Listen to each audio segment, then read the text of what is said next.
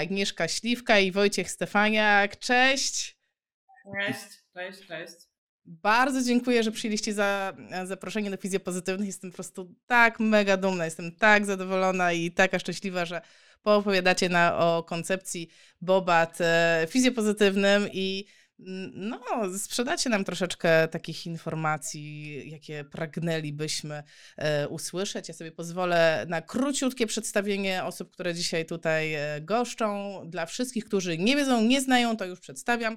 Agnieszka Śliwka, która jest pierwszą w Polsce instruktorką i w ogóle pierwszą w Polsce osobą o randze instruktora metody Bobat, prawda? Więc tutaj respekt, wielki szacun za osiągnięcia. A tuż obok niej, patrzcie, mamy jeszcze, mamy jeszcze banerek faru, ale e, far e, tym razem.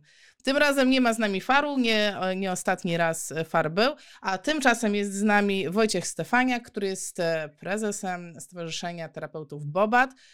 I ja od razu, wiesz co, od razu mam takie pytanie, czy Stowarzyszenie Fizjoterapeutów Metody Bobat, ono zrzesza wszystkich terapeutów Bobat, czy trzeba się zapisać?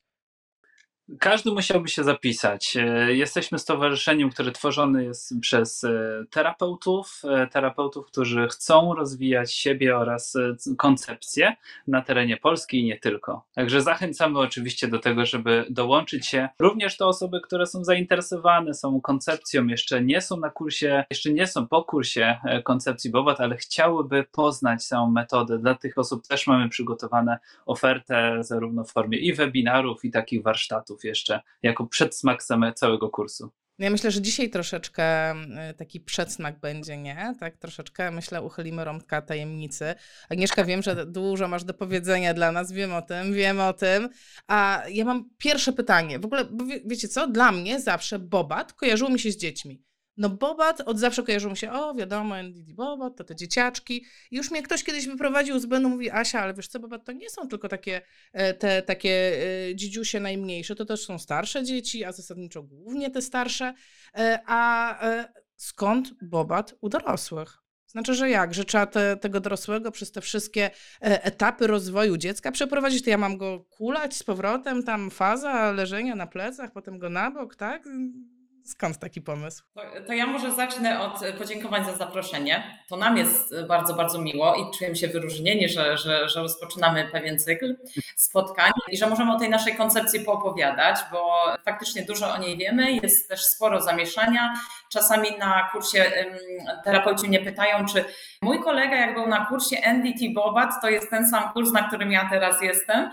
Faktycznie, jak popatrzymy sobie w ogóle w literaturze, to mamy straszny bałagan e, w nazewnictwie. Nadal w publikacjach z tego roku, z minionego roku możemy przeczytać, że Neurodevelopmental Treatment, czyli to NDT, to jest dalej nazwa, która w niektórych szpitalach, jednostkach klinicznych i krajach dalej obowiązuje jako nazwa naszej koncepcji POWAD. Druga e, rzecz e, w naszym kraju w zasadzie coraz częściej zaczynamy sobie rozróżniać koncepcję BOBA dla dorosłych i mówimy koncepcja BOBA dla dzieci. I to wprowadza już pewne, pewien porządek bo faktycznie teraz tak to wygląda, że terapeuci dziecięcy BOBAT kształceni są osobno, a terapeuci osób dorosłych z uszkodzeniami centralnego układu nerwowego są kształcone innym, w inny sposób. Teraz Wszyscy w pewnym sensie sięgamy do tego neurorozwoju i wszyscy w pewnym sensie korzystamy z tych osi przewodnich w naszym rozwoju, które ruchy rozpoczynamy najpierw, w której płaszczyźnie, dlaczego.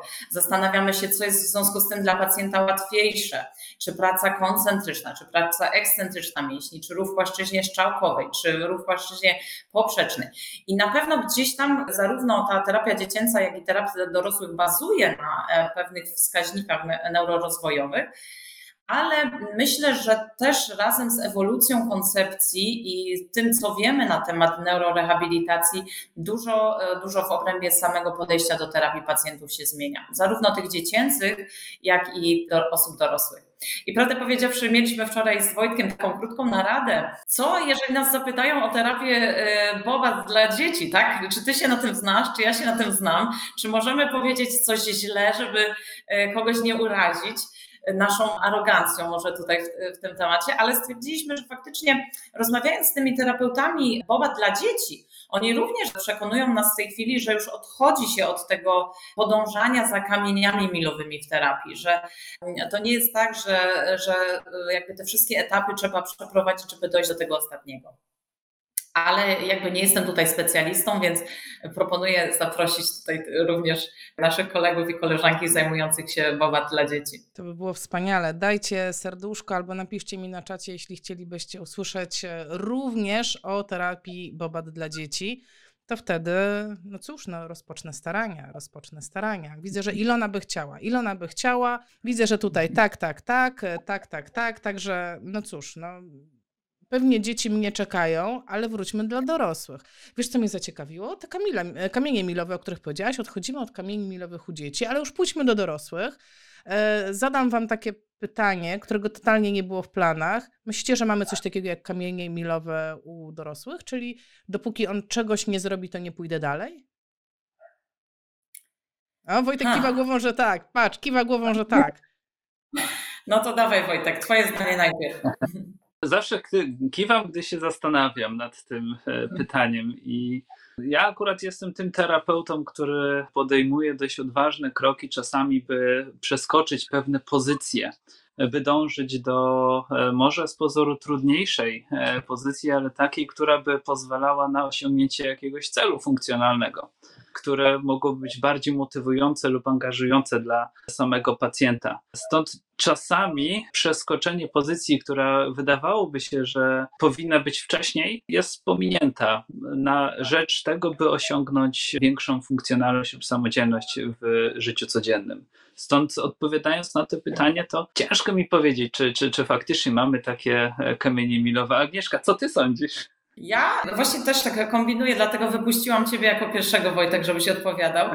E, I myślę sobie tak, że to jest zawsze zależne od hipotezy. Mam pewną linię przewodnią w głowie, której myślę i od której chciałabym rozpocząć postępowanie terapeutyczne z pacjentem, czyli e, o liniowości tłowia, o tej aktywacji selektywnych stabilizatorów tłowia przeciwko sile ciężkości, zanim rozpocznę skomplikowane zadania dodatkowe kończynami, tak? Ale mam też takich pacjentów, u których jeśli nie włączę tych skomplikowanych zadań kończynami, to pacjent nie wygeneruje postawy, która tym zadaniom powinna towarzyszyć. Więc zawsze myślę o dwóch hipotezach i sprawdzam, który sposób, e, która droga do Rzymu doprowadzi mnie szybciej i skuteczniej, a dla pacjenta będzie bardziej zrozumiała. Chyba tak odpowiem. Też trochę pokrętnie, przyznaję się. Słuchajcie, boję się zapytać, bo to jest, ale może spróbujmy odpowiedzieć na to pytanie. To jest chyba taka, e, taki punkt sporny rehabilitacji. Takiego wczesnego pacjenta, takiego wczesnego, wczesnego. To w cztery osoby i chodzić po korytarzu, czy nie chodzić? A tu was mm. mam. Nie takiego wczesnego, wczesnego, Asia, to jest akurat taki e, pacjent, którego my lubimy sobie wyobrażać jako wzorcowego pacjenta i o nim myślimy jako pacjencie, u którego zero kompensacji. To jest podejście WOBAT. Czyli jeżeli on potrzebuje czterech osób, żeby stanąć w dobrej liniowości, to te cztery osoby wykorzystujemy, żeby jedna stabilizowała tułów, druga głowę, a trzecia sprawdzała, czy stawy skokowe są dobrze ustawione, a czwarta, żeby podpierała miednicę, bo chcemy, żeby to jego stanie było jak najbardziej fizjologicznym staniem. I jeśli to zadanie umiemy zrobić dobrze, nie stymulując u pacjenta wzorców patologicznych albo atypowych, jak to w tej chwili zwykliśmy mówić, to, to jesteśmy zadowoleni. To jest dobra terapia pacjenta w fazie ostrej, podostrej. A ty Wojtek, co uważasz? Tak was wciągam trochę w taką dyskusję, ale to jest szczerze mówiąc, jak dla mnie przynajmniej, taki mega problem. W sensie tutaj mamy bardzo dużo takich sytuacji, gdzie właśnie e, stajemy przed dylematem, bo ktoś nam każe, e, pacjent musi chodzić, tak? To jest priorytet i to mnóstwo terapeutów to zgłasza. Pacjent powinien chodzić, takie mam wymagania, pracuję w szpitalu i takim priorytetem jest on ma chodzić, on ma chodzić. A tutaj jednak, no ja jestem Team Agnieszka, tak? Ja jestem po twojej stronie. Ja uważam, że jak nie jest do tego, na to gotowy, to nie, no bo to nic dobrego nie przynosi, oprócz zbierania takich zbierania doświadczeń, co to znaczy iść patologicznie. Co to znaczy mieć Tak. reakcję stowarzyszoną? Co to znaczy kompensować? Tak? Nie no, wspaniale po prostu. Odpowiem nawet, y, odpowiem nawet inaczej. Mam takie doświadczenia jeszcze z okresu, kiedy uczyłam się, aby zostać instruktorem, że jeździłam do, do ośrodków głównie w Niemczech, tam gdzie bardzo dużo instruktorów BOWAT pracuje i prowadzi te swoje jednostki kliniczne zajmujące się pacjentami e, w fazie ostrej i podostrej. I zastanawiałam się, dlaczego ci wszyscy pacjenci jeżdżą na wózkach. Pomyślałam, mój Boże, Niemcy nie mają e, dobrego, opie- dobrego systemu opieki w fazie ostrej, e, dopuszczają tych ludzi do takiego stanu e, ciężkiego, prawda?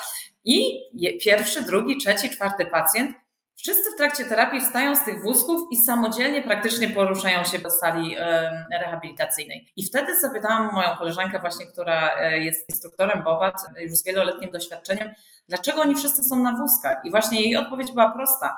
Dopóki są pod naszą opieką, są w procesie rehabilitacji, my nie chcemy, żeby e, generowali w trakcie chodu kompensacje, które spowodują, że zabierzemy im funkcjonalną rękę, ponieważ ona się za chwilkę stanie dźwignią potrzebną do trzymania równowagi.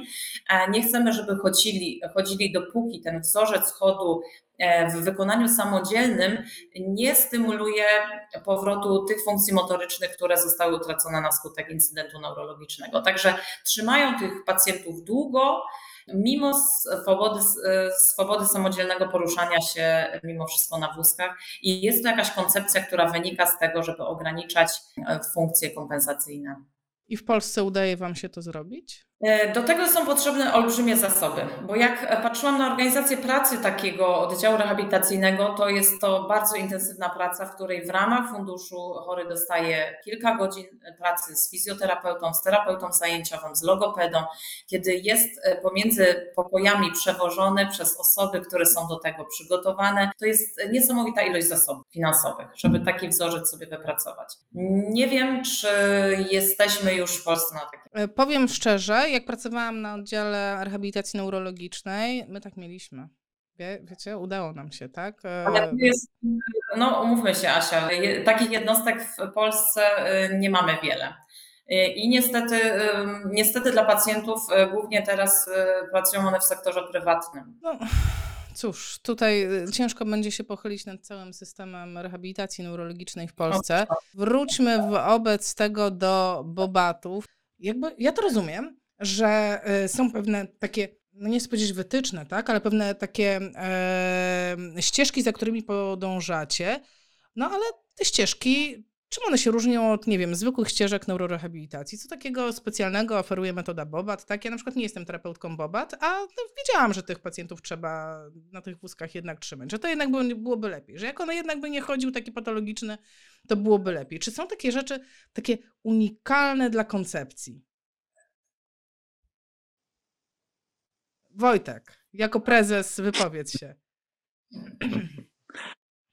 E, Przede wszystkim e, w koncepcji WOWA zawsze myślimy o tym, żeby to podejście było możliwie funkcjonalne.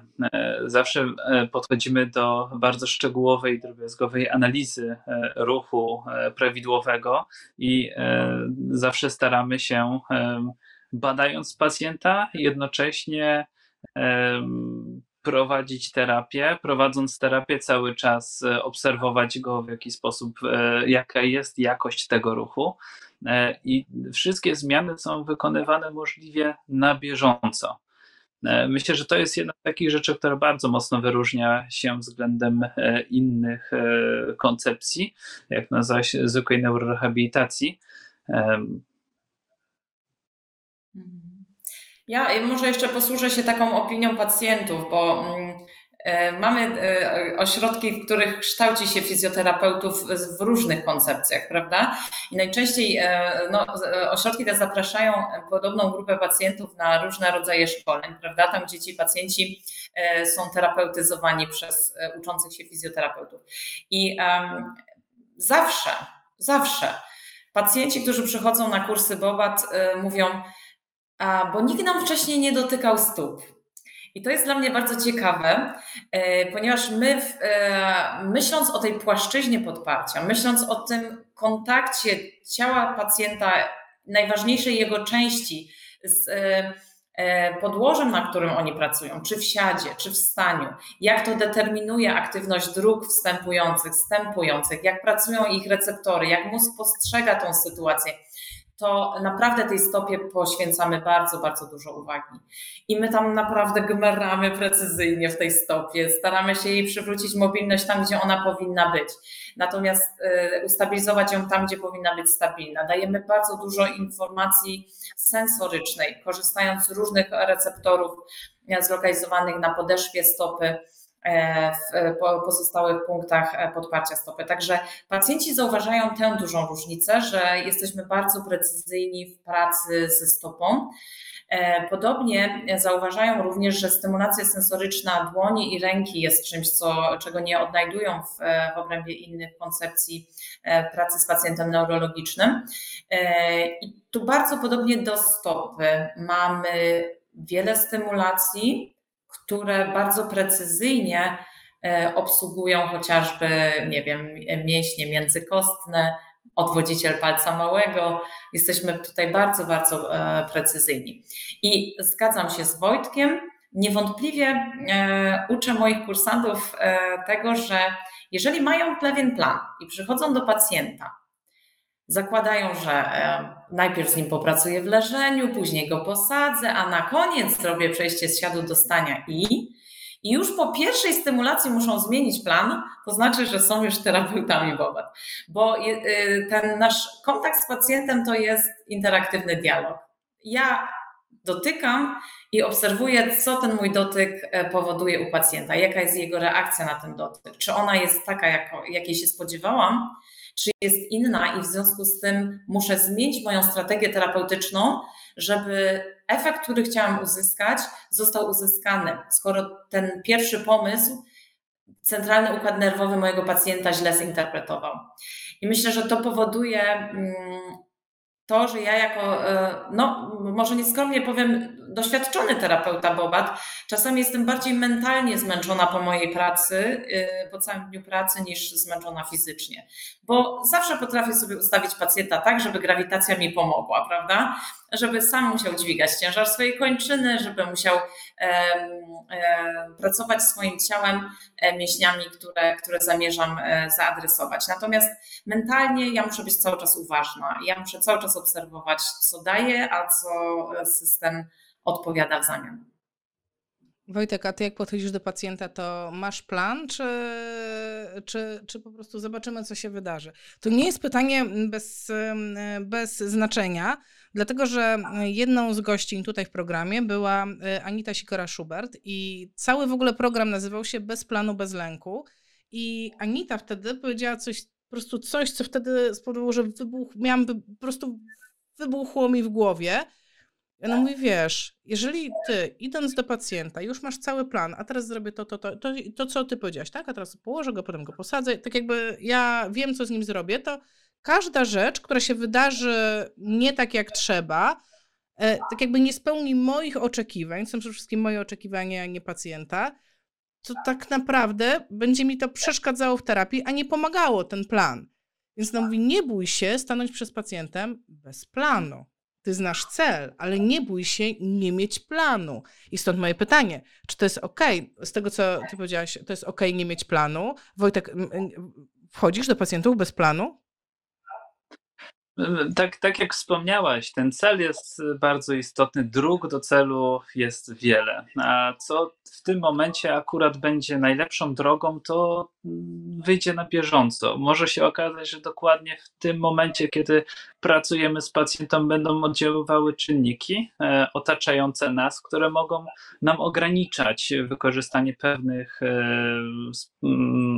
pewnych aktywności e, lub pewne sposoby będą po prostu nieskuteczne. Zatem e, raczej zawsze przychodzę do pacjenta z myślą o, o tym, co e, chcielibyśmy osiągnąć, bazując na tym, co jeśli pacjent jest w stanie coś określić jako cel, no to staramy się do tego zmierzać. A jak do tego dojdziemy? No to pokazuje nam na bieżąco to zachowanie, które nam prezentuje e, sam pacjent. Teraz pozwolę sobie na takie pytanie. Jako asystentka metody PNF, nie mogę powiedzieć, że PNF jest konkurencją dla bobatów, bo to są jednak kompletnie różne metody, aczkolwiek jesteśmy zbieżni, jeśli chodzi o tą neurofizjologię, tak? No jednak to jest ten sam pacjent, jakby nie patrzeć. Ale zastanawiam się jako terapeutka PNF, jak wy ogarniacie temat bez oporu? Przecież wy nie macie oporu w, w koncepcji. Czy może ja czegoś nie wiem? E, tak, to prawda. E, to też e, czynnik wyróżniający. Jeżeli mielibyśmy szukać następnej dużej różnicy, to generalnie przy głównym problemie pacjenta neurologicznego, jakim dziś wiemy, że jest osłabienie i słabość, ustawienie go przeciwko sile ciężkości w taki sposób, żeby sam ciężar pracującej kończyny dawał pacjentowi przy tym potencjale motorycznym odpowiednią ilość obciążenia dla mięśni, nie jest trudne. W związku z tym e, na tym bazujemy. A ty Wojtek, jak sobie radzisz bez oporu? Czy, czy potajemnie, nie no, potajemnie jesteście terapeutami PNF, po prostu no nie wierzę, nie wierzę. Um, tak, to jest jedno z pytań, które zawsze lubiłem zadawać e, wszystkim instruktorom koncepcji WOWA, z którymi mam e, do czynienia. E, zawsze lubię doczytywać to, co piszczy w literaturze naukowej i to, co leży u podstaw neurofizjologii. I oczywiście to, co mówi Agnieszka, że grawitacja zawsze z nami, zawsze jest tym, z kim trzeba walczyć i bardzo w większości przypadków jest absolutnie wystarczająco dużym oporem do większości czynności. E, inaczej byśmy nie prowadzili tej terapii.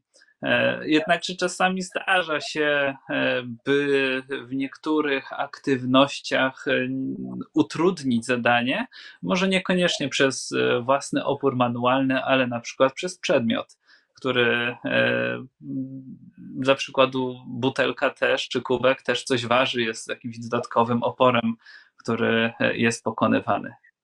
Więc może bardziej przez zadania i pozycje, które zmieniają proporcje e, oraz siły, które musi ciało pokonywać, czy pacjent pokonywać. A kiedy dla Was jest koniec terapii pacjenta? Czyli kiedy on jest, e, załóżmy, gotowy, żeby wyjść, no nie chcę powiedzieć wyjść do domu, ale zacząć funkcjonować e, samodzielnie, chodzić e, i załóżmy przyjeżdżać sobie na terapię tam, nie wiem, ileś razy w tygodniu. Jest taki moment? Jest taki kamień milowy? To, to są trudne pytania, bo one wymagają w zasadzie najgorszej odpowiedzi, jaką można dać. Zależy od pacjenta, prawda?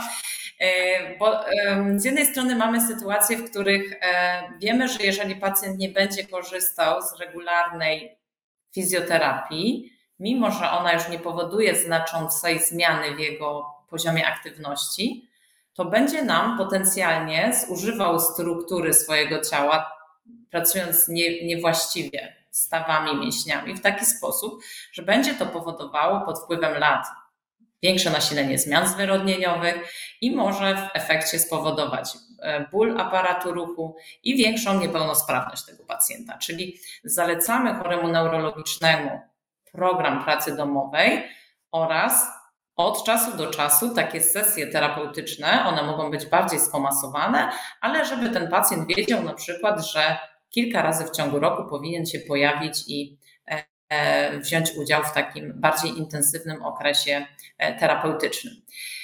Ale mamy też takich pacjentów, którzy korzystają z tej fizjoterapii, no właśnie, dlatego, że już ten aparat ruchu odmawia im posłuszeństwa i faktycznie dobrze się czują przychodząc dwa razy w tygodniu do fizjoterapeuty. To jest dla nich już w pewnym sensie nawet fizjoprofilaktyka, powiedziałabym, ponieważ faktycznie utrzymuje status quo. Niemniej jednak e, ci pacjenci widzą, że w testach, które wykonujemy, testach e, oceny funkcjonalnej tych pacjentów, e, oni się nie poprawiają. Ja bardzo często wykonuję testy z pacjentem i każę samemu pacjentowi wpisywać wynik tego testu w okienko, nie zakrywając wyników testu, które uzyskał trzy miesiące temu. I w którymś momencie ten pacjent sam zaczyna się zastanawiać, no tak, mija drugi rok. W zasadzie, jak patrzę na te okienka, to widzę, że ustabilizowałem się w takim samym przedziale czasowym. On oczywiście się troszeczkę zmienia, bo wiemy, że e, koncepcje nauczania motorycznego mówią, że na wykonanie ruchowe wpływa wiele czynników, nawet to, czy w danym dniu pacjent ma dobry humor, czy się wyspał, czy jest odpowiednio zmotywowany, czy emocjonalnie ma gorszy czy lepszy dzień, czy jest ładna, czy, brzyd, czy brzydka pogoda. E, także tu możemy pewne odchylenia od wartości uzyskanych mieć. Niemniej jednak widzimy, że ten stan się ustabilizował i wtedy zdarza się, że pacjent zapyta Agnieszka, ale popatrz, mamy któryś pomiar z kolei i no nie za bardzo widzę, żebym robił postępy. Co teraz, tak? I e, ja jestem na stanowisku bardziej trenera niż fizjoterapeuty i pytam, czy e, Panie Janku, Panie Adamie, Pani Katarzyno, czy wykonuje Pani codziennie program pracy domowej? Czy po wyjściu z gabinetu pamięta Pani o tym, e, żeby ten wzorzec ruchowy wykonywać nie szybko, ale zgodnie z tym, co sobie tu wypracujemy? I najczęściej otrzymuję odpowiedź nie. Co zwalnia mnie z poczucia odpowiedzialności za to, że te krateczki się nie poprawiają, a pacjentowi daje też taki e, dość czytelny feedback, że e, praca na tym poziomie spowodowała, że się ustabilizowałem. I jeżeli pewne rzeczy nie będą przeze mnie systematycznie wykonywane, to tego e, progresu nie będzie. I to też nie jest y, nic nadzwyczajnego ani dziwnego, ponieważ znamy siebie i wiemy też, że my się też nudzimy szybko pewnymi rzeczami. Że gdyby ktoś mi kazał codziennie wykonywać jakieś tam ćwiczenia, to być może też byłabym nimi bardzo szybko z, zmęczona i w jakiś sposób nie do końca e, przestrzegała tego rygoru terapeutycznego. To jest decyzja pacjenta, tak? Na tym konkretnym etapie jego życia. Jeżeli jego jakość życia jest zadowalająca, jeżeli jest zadowolony z tego, co ma, jeżeli sam świadomie wybiera drogę na skróty, to to też trzeba uszanować i po prostu ustalić, jaką strategię terapeutyczną moglibyśmy przyjąć na następne miesiące czy lata. Mhm. Podchwytliwe pytanie. Kto odpowiada za terapię? Terapeuta czy pacjent? Wojtek, dawaj. Twoja kolej. No właśnie, to jest bardzo podchwytliwe pytanie. Oczywiście obie strony odpowiadają za, tą, e, za, tą, e, za efekty tej terapii. E, Agnieszka na sam koniec swojej wypowiedzi poruszyła bardzo ważną rzecz. Pacjent, jego zadowolenie z, ze swojego życia, jakość tego życia. Ja zawsze podczas, przy, przy terapii, przy planowaniu terapii biorę ten czynnik jako taki wiodący. E, I jeszcze wracając do wcześniejszego Twojego pytania, e, jak długo można pracować z pacjentem, to ja bym odpowiedział, no tak długo, jak pacjent chce pracować nad tym celem.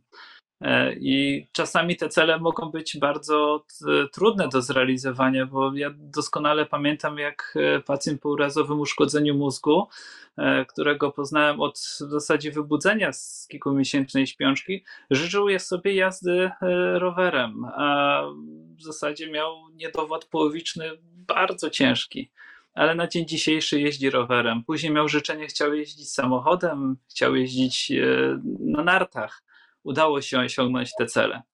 E, na dzień dzisiejszy tak naprawdę on fizycznie osiągnął wszystko to, co chciał. Pozostało mu teraz samodzielność e, w swojej pracy oraz w dążeniu do e, takiego samodzielnego, dojrzałego życia. I to jest teraz prawdziwe wyzwanie. Czy to nie jest moment, w którym jako fizjoterapeuta kończę swoje oddziaływanie?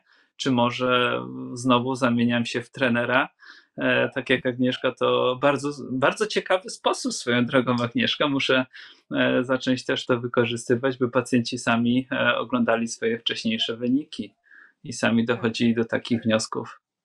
Tak, też mi się to podobało. Samodzielne to jest po prostu, to jest coś dla mnie, co wynoszę z tego spotkania. Samodzielne wypełnianie i takie mimochodem kontrolowanie swoich własnych postępów. A chciałam powiedzieć, że e, w, na jednym z niedawnych programów gościem był Bartosz Molik, specjalista od e, sportu adaptowanego i on właśnie podkreślał to, że istnieje coś takiego jak rehabilitacja poprzez sport. Pacjenci nie lubią tego określenia, bo nie chcą się rehabilitować przez sport, oni chcą uprawiać sport, ale de facto, no już później, no już come on, niech on jedzie na narty i w ogóle zapomnijmy, że jest to forma fizjoterapii, gdzie ja oczywiście z tyłu głowy będę miała. To, to moja zasługa, to ja sprawiłam, że ty na te narty pojechałeś, wypracowaliśmy to wspólnie, no ale jednak przychodzi moment, że trzeba takiego mm, pacjenta, że tak powiem, puścić e, wolno do aktywności fizycznej, niekoniecznie będącej fizjoterapią. E, I e, tutaj sprowadza mnie to do kolejnego pytania, kolejnego tematu. Powiedziałaś, Agnieszka, na początku, że w fazie wczesnej e, zero kompensacji. Tak, taka filozofia. Zakładamy faza wczesna, zero kompensacji. Chcemy, żeby jedyne bodźce, jakie zbiera, to żeby zbierał bodźce prawidłowe, fizjologiczne, żeby jego układ nerwowy się uczył. Tak ja to rozumiem. Tak, jeżeli to źle zrozumiałam, to po prostu mnie popraw no to e, jeżeli wiemy o tym, że nie każda osoba po udarze, po urazie czaszkowo-mózgowym, no nie każdy chory neurologiczny ma potencjał, żeby wrócić do pełnej sprawności, no bo po prostu tak jest, no to przychodzi moment, że jednak te kompensacje się pojawią i będę chciała je wykorzystać wręcz, a czasami być może nawet i wzmocnić, no bo to będzie jego forma poruszania się. No i to jest, to jest moje osobiste zdanie, tak? Tak ja bym postępowała. Co, y, co, jak podchodzicie do tego tematu kompensacji, reakcji stowarzyszonych, nie wiem, wzmożonej spastyczności, no kiedy, no, że tak powiem, nie da się inaczej. Kiedy jest ten moment, że albo odpuszczasz, czy może nie ma takiego momentu, bo powiem szczerze, że spotkałam się z takim podejściem też terapeutycznym, zero tolerancji dla kompensacji w ogóle nigdy, ever. Na, na, nie ma miejsca na terapii na kompensację. Jak uważacie? Może y, Wojtek mało mówił ostatnio. Czuję, że chce się wypowiedzieć. Tak. E, Agnieszka już o tym wspomniała wcześniej, że, że faktycznie dopóki jesteśmy w stanie e, kontrolować tego pacjenta, to warto wykorzystać tę chwilę.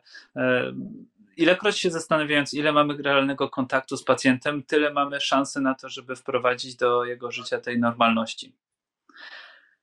Później pozostaje aspekt e, tego, co uważa za istotny sam pacjent i co on tak naprawdę z tym e, będzie chciał zrobić. Może się okazać, że jednak poza terapią e, dla niego ważniejsze są inne cele, jak szybciej dotrzeć od punktu A do B lub wykonać daną czynność, jakby pomijając kwestię kompensacji.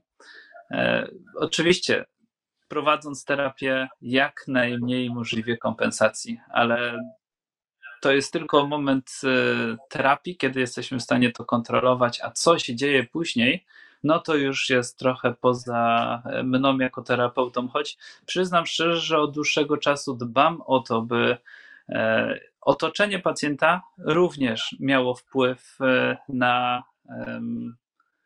również inaczej było edukowane co do tego, w jaki sposób mogą ułatwiać pewne czynności pacjentowi, by, by on minimalizował ilość e, kompensacji, którą wykorzystuje.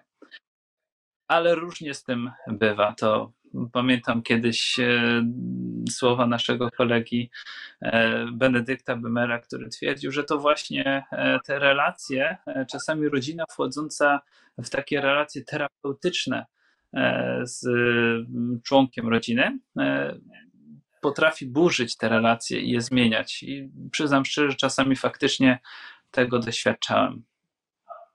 Czy doświadczyliśmy. No, a, tak, a tak w skrócie, w czasie terapii, kompensacje tak czy nie? Dla mnie nie. To zależy. To zależy. Agnieszka, powiedz, podziel się z nami, co ty uważasz na temat kompensacji? E, ja może e, odwołam się do konkretnego przykładu pacjenta. Wyobraźcie sobie e, pacjenta z niekompletnym urazem rdzenia. E, I mamy sytuację, w której e, wiemy, że e, mamy niedowład, który mamy szansę zmienić w jego, w jego jakby kształcie. Trenujemy intensywnie pacjenta tak, żeby jak najmocniej pobudzać mięśnie, których ilość, których ilość pracujących jednostek motorycznych jest niedostateczna na tym etapie. I obserwujemy, co na skutek tego treningu się wydarza. Jeżeli mijają 3-4 lata i ja widzę, że ta ilość pobudzeń w mięśniach jest wystarczająca, żeby w e, siadzie wyprostować podudzie, ale nie jest wystarczająca, żeby utrzymać e, stabilnie staw w momencie, kiedy ja pacjenta pionizuję, to e, tak jak sugerowałaś, Asia, to jest ten moment, w którym trzeba zdecydować, że ten pacjent nie będzie pacjentem poruszającym się w pozycji wyższej dwunożnej. Tylko tą kompensacją na jego możliwość przemieszczania się z jednoczesnym używaniem rąk do przewożenia przedmiotów będzie to funkcjonalne poruszanie się na wózku. I tak też jakby podchodzę do, do terapii. Wracając do odpowiedzi Wojtka, jeżeli ja jestem z pacjentem, to nie chcę, żeby w trakcie terapii te kompensacje się pojawiały. Czyli robię wszystko, żeby zastąpić e, słabe mięśnie moimi rękami albo pomóc sobie czynnikami otoczenia terapeutycznego, które mam wyższą leżanką, wałkiem, klockiem, odciążeniem częściowym, żeby ten wzorzec, który stymuluje, był prawidłowy. I mm, mam pacjentów w głowie, których serdecznie pozdrawiam, bo jeżeli e, będą e, oglądali to nagranie, to e, będą wiedzieli, że o nich mówię, że czasami sobie mówimy taki kompromis. Dobra, słuchaj, to to jest dla mnie super.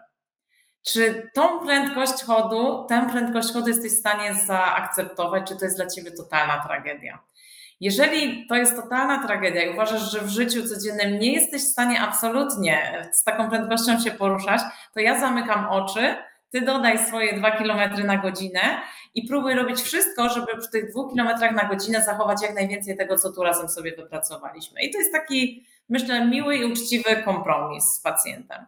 A jeszcze może odniosę się króciutko do, do wcześniejszego tematu E, bo mm, my, e, fizjoterapeuci, jesteśmy bardzo słabi, słabo przygotowani do tych odpowiedzi na trudne pytania. I e, ja przyznam szczerze, że te tabelki, które pacjent wypełnia samodzielnie, też dają mu pewien rodzaj takiego czytelnego feedbacku, co się dzieje z moim progresem, i najczęściej nie prowadzą do tych najtrudniejszych pytań, których się bardzo boimy. Czy to już jest koniec? Czy ja już nigdy nie się nie poprawię? Czy ja już nigdy nie osiągnę więcej? Czy to jest naprawdę wszystko, co, ja, co mam do wypracowania? Bo um, nie jesteśmy do końca przygotowani na to, żeby dobrze na takie pytania odpowiedzieć. E, oczywiście mamy, mamy jakieś tam swoje sposoby i doświadczenia, ale myślę, że takie też e, transparentne obnoszenie się z tymi wynikami testów załatwia częściowo tą sprawę. Wojtek, a ty mm, masz takie sytuacje, że mówisz pacjentom, że to koniec, czy jesteś team, że do końca życia możemy coś poprawić? No bo tak naprawdę to jest zgodne z prawdą, tak? Że zawsze można coś zmienić. Zawsze. No, no nie wyobrażam sobie takiej sytuacji, żeby nie dało się absolutnie zupełnie nic zmienić, aczkolwiek te zmiany mogą już nie być spektakularne i często nie są. Tak, często tak, nie, nie, nie się na poziom funkcjonalny tak naprawdę. A ty Wojtek, jak na to patrzysz? Tak, tak, oczywiście. No, nie zawsze wszystko da się już zmienić. Czasami już ten potencjał mógł być wykorzystany e, w znacznym stopniu, a e, dalej trzeba będzie podjąć tą decyzję i czasami ta decyzja być może trzeba podjąć decyzję o zmianie terapeuty, który być może będzie miał e, inną motywację, inne pomysły na prowadzenie e, dalej tego samego pacjenta. Okej. Okay. Zadam Wam kilka pytań, hmm. takich tylko poproszę Was o szybką odpowiedź e, tak lub nie, ogólnie. Potem rozwiniemy ten temat. To jest tylko po to, żeby żeby, żeby pokazać e, pewną rzecz charakterystyczną, wydaje mi się, dla koncepcji Bobat. Mm, szybkie chodzenie z pacjentem, tak czy nie? No tak. A widziałem, e, no o to mi chodziło. Botox, tak czy nie? Raczej nie. Ortezy, tak czy nie? Tak. Wiecie, dlaczego to zrobiłam? Ponieważ e, krążą takie opinie, ja się spotkałam z takimi opiniami, że w metodzie Bobat jest tak, że e, tak naprawdę każdy instruktor uczy odrobinkę inaczej, że wolno mieć własne zdanie, że e, jedna osoba może być zakochana w ortezach, druga może nienawidzić ortez, I troszeczkę chciałam też pokazać to zjawisko na waszym przykładzie, że to nie jest koniecznie tak, że my, że wszyscy my musimy się zgadzać, że my musimy chodzić koło siebie, znaczy ja nie, ja mogę się z wami pokłócić, bo jestem terapeutką PNF, mogę po prostu, mogę wejść do walki, tak? Ale chodzi mi o to, e, jak to jest? Czy koncepcja ma jakieś sztywne ramy, że wszyscy powinniśmy robić to tak, a nie inaczej? Czy jest właśnie przestrzeń na taką wolność, y, no, z czymś takim, z czym ja się spotkałam, tak? Że na przykład jedna sama może powiedzieć, no nie, ja nienawidzę ortez, w ogóle w życiu nie zastosuję ortez, a druga powie, nie, dlaczego? Ja tak. Jak to jest? Agnieszka, ty z poziomu instruktora, bardzo mnie to ciekawi, bo przeszłaś na pewno przez masę asystentur i pewnie widziałaś wiele podejść. Tak, to jest y, trochę tak, że jeden instruktor bił brawo, a drugi bił mnie po rękach, y, gdy wykonywałam dokładnie taką samą procedurę, prawda? Y, także ile osób, tyle, tyle zdań, na pewno. Tutaj powiem jeszcze, że jedna z naszych e, australijskich koleżanek, e, Kim Jennings, kończy właśnie swoją pracę doktorską na temat różnorodności w koncepcji Bobat. I jednym z elementów jej pracy było to, że przesłuchała ona, wykonała wywiady z wszystkimi instruktorami senior e, w naszej koncepcji, żeby właśnie zebrać informacje na temat, skąd taki warsztat pracy powstał w Twoim otoczeniu najbliższym. I teraz na to, jak pracuje terapeuta, ma wpływ bardzo wiele czynników. Sami wiecie na pewno na swoim przykładzie.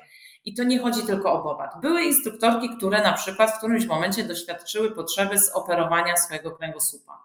W związku z tym, jak e, zoperowały kręgosłup, to nie były w stanie wykonywać pewnych wspomagań w określonych pozycjach, ponieważ nie było to dla nich zdrowe. Inne przeprowadziły się do RPA, gdzie zasoby ludzkie i problemy związane z e, fizjoterapią są zupełnie inne niż w zasobnych społecznościach europejskich, w związku z czym musiały dostosować e, koncepcję Bobat do tak naprawdę usprawniania osób, które albo staną na nogi i będą w stanie się samodzielnie przemieszczać, albo po prostu umrą z głodu. E, I to spowodowało, że interpretacja koncepcji e, narzuciła jej całkowicie e, funkcjonalne i czynnościowe podejście jak najszybszego usprawniania. I ta pani dzisiaj zapytana, czy biegać szybko z pacjentem, klaskałaby i biła brawo, tak? Podczas gdy jej koleżanka z Wielkiej Brytanii zapytana o to samo powiedziałaby nie. Tak? W związku z tym te, ta, ta różnorodność koncepcji jest bardzo duża i ona wynika czasami z czynników czysto e, socjoekonomicznych, czysto zdrowotnych. E, ja e, ucząc się koncepcji miałam kilka takich zdarzeń, które dość mocno mną potrząsnęły w trakcie tego procesu.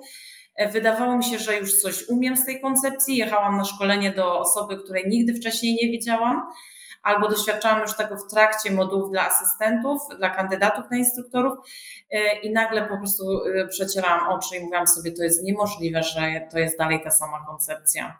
I to jest niemożliwe, że te dwie panie e, są w stanie spędzić w tej sali 8 godzin i się nie pozabijać nawzajem, tak? Mając tak różną interpretację tego, co, co wolno z pacjentem, a czego nie wolno. Także jest olbrzymia różnorodność. Doskonale wiem, doskonale wiem o kim, o kim Agnieszka mówi. E, znam jedną i drugą instruktorkę e, i faktycznie e, miałem okazję poznać jedną koncepcję, która była całkowicie i totalnie poświęcona takiej radości życia i jakości życia, gdzie w drugim ujęciu było to bardzo stopniowe, ostrożne postępowanie i kroczek po kroczku, nawet tip-top po tip-topie zmierzanie do coraz większej samodzielności. Stąd ja zawsze wychodzę z założenia, że e, no, wiele może być dróg, które e, poprowadzą do tego celu, i naprawdę nie zamykajmy się na e, żadne rozwiązania, bo nigdy nie wiemy, które z nich będzie tak bardzo skuteczne. Obserwacja po raz kolejny pokazuje od razu, czy coś idzie, zmierza w dobrym kierunku, czy też nie. No dobra, to ja teraz rzucam ciężkie pytanie. Pytanie po prostu głaz, niska piłka leci. No dobra, no to skoro nie ma e, takiej spójności, że wszyscy uczą dokładnie tego samego, e, nie ma planu terapii, robimy co czujemy, że powinniśmy zrobić e, z tym pacjentem, to powiem Wam, e, uwaga, ciężka piłka. Teraz cięż, ciężkie działa spadają na koncepcję. Ja ostatnio postarałam się, tak, no nie może jakoś bardzo dokładnie, ale jednak e, popatrzyłam, co tam nowego na PubMedzie w temacie Bobat. No i wychodzi, że od 2018 nic nowego dalej nie przewyższa innych terapii. To w sensie terapii neurofizjologicznych, tak? Bo to, że neurofizjologiczne przewyższają jakieś tam inne, to jest jakby odrębna, odrębna para kaloszy, tak? Ale no, poproszę Was o komentarz. To jak to jest z tymi badaniami naukowymi? Jak to zbadać? No to jak to udowodnić? No bo dla bardzo wielu osób jest to niezwykle ważne, żebyśmy jednak nie opowiadali tylko tego, co nam się wydaje, ale jednak tego, że ktoś to zaobserwował, ktoś się nad tym pochylił, ktoś to zbadał. No koncepcja ma tam, i, ile ma, kon, i, i kiedy Berta zaczęła? 70 lat temu? 1907 się urodziła. Więc... No. Lata 50. Tak. No, no, no, to, no to tak nawet trafiłam. 70 lat ma koncepcja, no to już trochę było czasu, żeby to zbadać. Agnieszka, proszę cię, skomentuj to, bo wiem, że jesteś członkinią e, Research Committee e, waszego stowarzyszenia. Tak, i ostatnio właśnie głównym naszym zadaniem jest odpowiadanie na listy do redakcji, e, które oczerniały naszą koncepcję, publikując przeglądy systematyczne o niskiej rzetelności. A mówiąc poważnie, to mm, zaczęliśmy od początku. Czyli skoro mamy tak różno, dużą różnorodność, potrzebowaliśmy dobrej e, definicji koncepcji BOBAT. I e, na zasadzie e, bardzo naukowego zbierania opinii poszczególnych instruktorów wypracowaliśmy sobie w konsensus, który został w 2020 roku dopiero opublikowany. I tam mamy definicję koncepcji WOBA, która mówi właśnie, że jesteśmy koncepcją, która ma pewne e, zasady, takie jak obserwacja pacjenta, kontrola posturalna, aktywności selektywne kończyn, e, uwzględnianie e, aferencji, uwzględnianie czynników środowiska, jest zindywidualizowana, jest wszechstronna itd. Tak itd. I teraz mając tą koncepcję, na, jej, e, na bazie tej definicji, przepraszam, stworzyliśmy tak zwany model praktyki klinicznej w koncepcji BOBAT.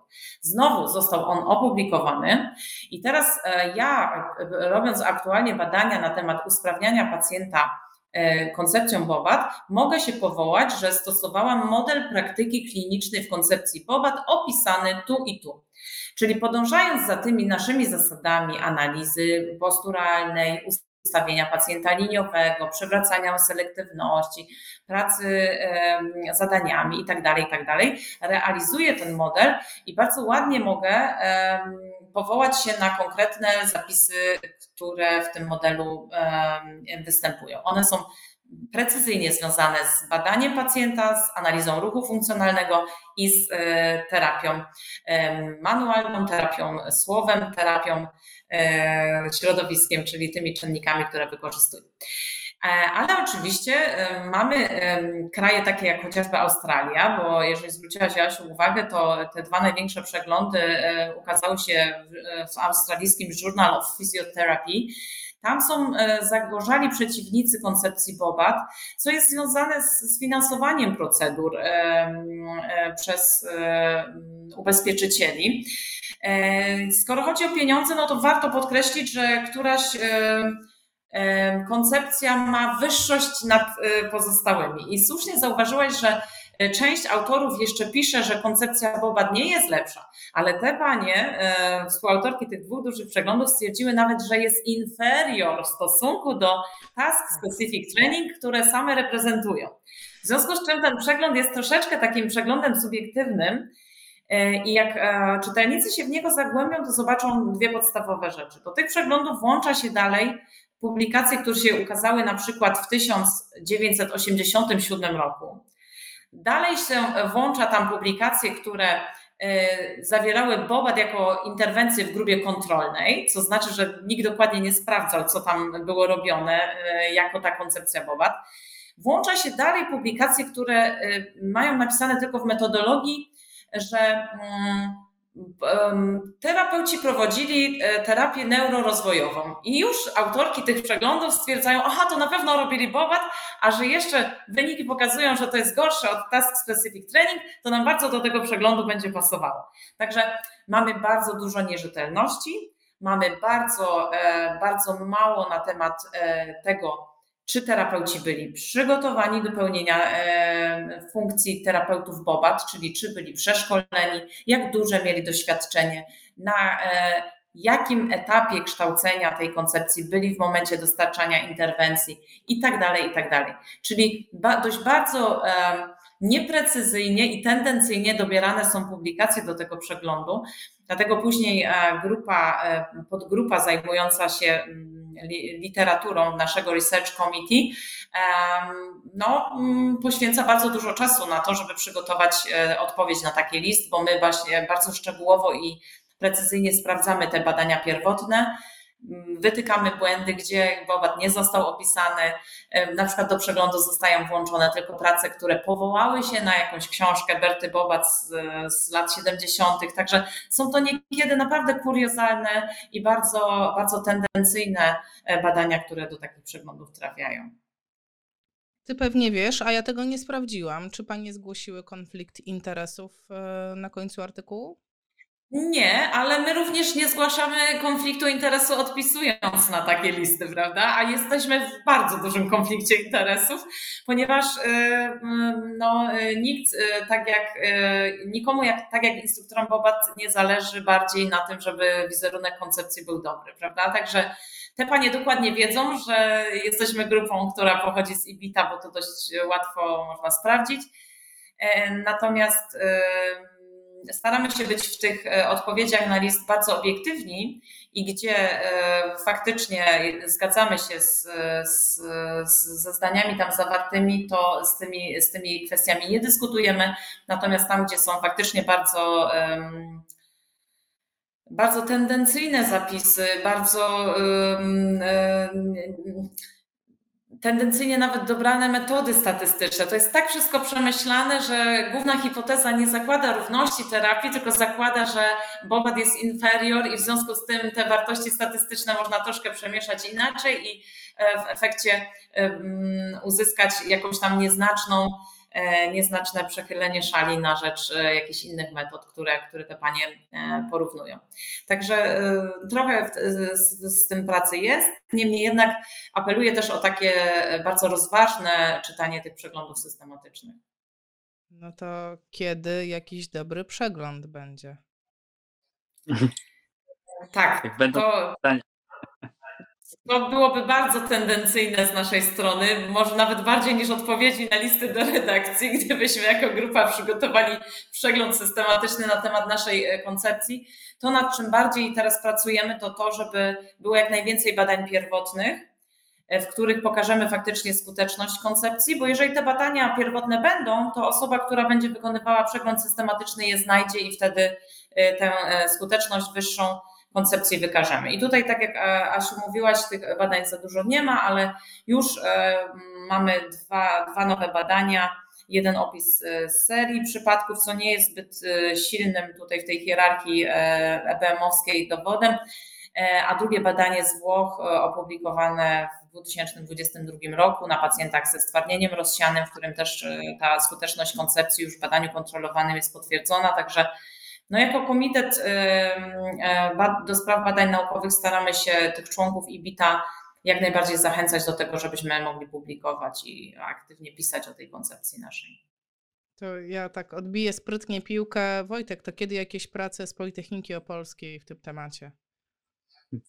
Myślę, że wszystko jeszcze wymaga trochę czasu, ale tak jak e, tutaj Agnieszka wspomniała, E, faktycznie tych prac jest bardzo niewiele, ale też bardzo ciężko jest przeprowadzić tego typu e, badania. Sam dobór e, grupy pacjentów już jest pewną trudnością, a później dobór terapeutów, którzy będą adekwatnie dobierali mm, koncepcję swojej terapii, a później dokumentowanie tego w sposób obiektywny, to wszystko są bardzo skomplikowane elementy e, metod e, badawczych, które myślę, że to jest jeden z głównych powodów, dla których jest ciężko ocenić skuteczność e, terapii. Obserwując wyniki pojedynczych pacjentów, jak i, i oceniając, jak oni osiągają swoje sukcesy w życiu codziennym, my to widzimy, że jest to skuteczne. Natomiast e, teraz wykazać to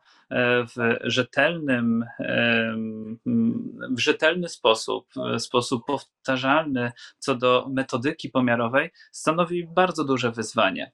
E, nie ukrywam, że faktycznie zamierzamy co nieco pokazać, tylko potrzebujemy trochę lepiej przygotować się do tego, a cały cały czas pozostanie kwestia terapeutów, terapeutów, którzy e, poprowadzą e, w odpowiedni sposób terapię i narzędzi badawczych, które będą potrafiły pokazać te zmiany. Natomiast myślę, że to jest kwestia, kwestia czasu, jak tego typu badania się pokażą. A wiemy w ogóle, ile jest terapeutów Bobat w Polsce? Mamy taką wiedzę w ogóle? To jest dostępne, czy to no, tak jak w innych metodach y, jakby niepoliczalne. Myślę, że na ten moment niepoliczalne. My jesteśmy w stanie oszacować mniej więcej, ile kursów e, organizuje się w ciągu jednego roku, czyli przeliczając to razy 12, e, mniej więcej oszacować, ilu tych terapeutów przebywa rocznie, ale to też się bardzo zmienia. Organizatorów kursów przebywa, e, nie, nie do końca to kontrolujemy. Ale zapraszamy wszystkich do stowarzyszenia, także jak się zapiszą, to będziemy wiedzieć, ilu nas jest. Także jak jesteście terapeutami Bobat, to jest czas, żeby kliknąć w link, od Was poprowadzić co prawda do konferencji i o tą o, trzy słowa na temat konferencji poproszę Cię Wojtku, żebyś powiedział, bo e, materiał, nawet jeżeli jesteście e, i oglądacie ten film, czy słuchacie tego nagrania później, my nagrywamy w 2022 roku, jest e, luty, 13, jutro walentynki, więc podwójnie doceniam to, że zamiast się szykować do walentynek, to jesteście przed komputerem i opowiadacie o koncepcji Bobat. E, chciałabym, żebyś opowiedział trzy słowa o w ogóle całej idei e, konferencji, e, które organizujesz, bo wiem, że nie jest to pierwsza i wiem, że nie jest to ostatnia, ale akurat zbliża się konferencja Stowarzyszenia Terapeutów Bobat, także no, nie byle co. To taka, takie raczej tak. małe wydarzenie, czy, czy, czy, czy, czy, czy trochę większe? Podchwytliwie. Myślę, że na chwilę obecną jedno z takich większych, ciekawszych e, wydarzeń. E, staram się połączyć e, dwie rzeczy. Naukę razem z kliniką. Zapraszamy prelegentów zajmujących się stricte badaniami naukowymi w zakresie neurorehabilitacji. Mieszamy to również z inżynierami oraz oraz z e, medykami, lekarzami e, i staramy się stworzyć forum, e, miejsce do debaty, do dyskusji, a następnie przeprowadzić warsztaty, gdzie w praktyczny sposób będzie można, będzie można zapoznać się z, z teoretycznymi podłożami terapii z wykorzystaniem koncepcji Bobat. I faktycznie to wydarzenie bardzo, e, bardzo wyjątkowe, ponieważ nie ma zbyt wielu takich, gdzie e, tworzymy e, w ramach całej koncepcji wydarzenia coś w rodzaju zbioru osób, które zajmują się pacjentem, czyli zarówno i fizjoterapeuci, i lekarze, ale również neuropsychologowie i organizacje, które wspierają tego pacjenta u nas na konferencji y, staramy się iść zgodnie z tą ideą opieki 24-godzinnej i jak największą grupę e, specjalistów zaangażować. E, I to ma być forum, e, forum jako miejsce, gdzie będziemy wymieniać swoje poglądy, a niekoniecznie rzucać w siebie pomidory, jeśli zaczniemy, rozpoczniemy temat drażliwy lub kontrowersyjny. A zaczniemy. Agnieszka, wiem, a że jesteś pre Wiem, że jesteś prelegentką, masz już gotową prezentację. To zawsze jest e, naj, najważniejsze, tak? Czy prezentacja gotowa? E, prawdę powiedziawszy nie, ale to jest zawsze tak, że kiełkuje mi myśl w głowie, co w niej zostanie zawarte. To trochę tak jak e, iść, iść bez planu do pacjenta, prawda? Czyli bo mogę powiedzieć, że plan świta i, jest, jest, jest jakaś linia przewodnia, ale pewnie skończy się na, na też lekkiej dozie improwizacji. Uchyl rąbka, o czym będziesz mówić? E, będę mówić o konsekwencjach e, udaru dla układu oddechowego pacjentów. No, brzmi bardzo zachęcająco. Wojtek, jaki uważasz, e, no głupio teraz się wypowiedzieć, ale spróbuj. na, który, na które wystąpienie najbardziej ostrzysz sobie pazurki? Zawsze jest takie. Ja otrzę pazurki na cały piątek. Już nie mogę się doczekać, że każde, każde, e, tak naprawdę każde wystąpienie będzie mówiło o innej rzeczy, ale każdy jest związany stricte z tą neurorehabilitacją. Także nie chcę, nie, nie chcę faworyzować żadnego tematu. Każdy temat jest po prostu, gryzie inny kawałek tego ciasteczka. Wybrnął. Wybrnął. Tak, Tak, nie tak. wybrnął. Się, Tak. W kwestiach organizacyjnych, słuchajcie, e, przepraszam, tak się włączę, tylko powiem, e, bo to nie zostało powiedziane. Konferencja jest e, 3-4 marca. e, Jest w Opolu, jest całkowicie bezpłatna, także to jest ważna informacja. Jeśli macie wolny weekend 3-4 wi- e, marca, to jest e, piątek po południu i sobota przed południem do 15, dobrze, dobrze pamiętam? Do 15.30 dokładnie. W piątek są wykłady, a w sobotę są warsztaty. No to słuchajcie, save the date, y, zapisujcie się, linka macie podanego w komentarzach. Y, I jeszcze przypuszczam, że mogę powiedzieć, że są miejsca, dlatego że jest komunikacja na temat konferencji od wczoraj, od soboty, no dopiero, dopiero co ruszyła, także spokojnie możecie się rejestrować. Tak, dobrze Dopiero rozpoczęliśmy rejestrację, także zapraszamy na wykłady. Tutaj warto tylko wspomnieć, że e, chcąc rozdzielić dwa wydarzenia e, w obrębie tej konferencji, to co jest częścią wykładową e, wymaga oddzielnego zapisu. Na warsztaty staramy się zapisywać oddzielnie i to telefonicznie, zatem proszę zwróćcie na to uwagę podczas zapisywania się, by zapisać się na wykłady i oczywiście warsztaty.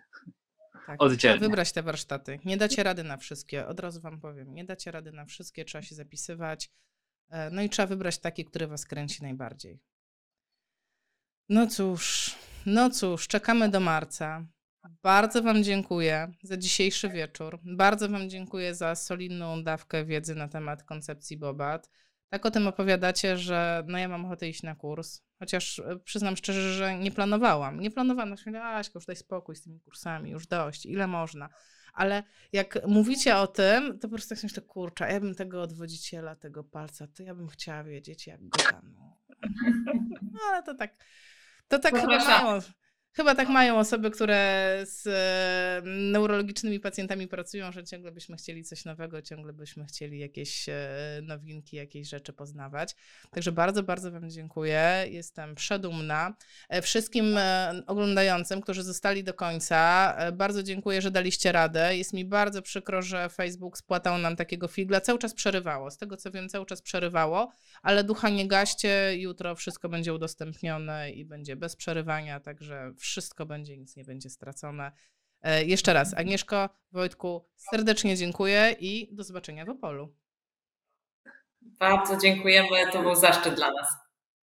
Dziękujemy bardzo, to fantastycznie wystąpić, bardzo po, fizjopozytywnie. Fizjopozytywnie. Cześć! Cześć.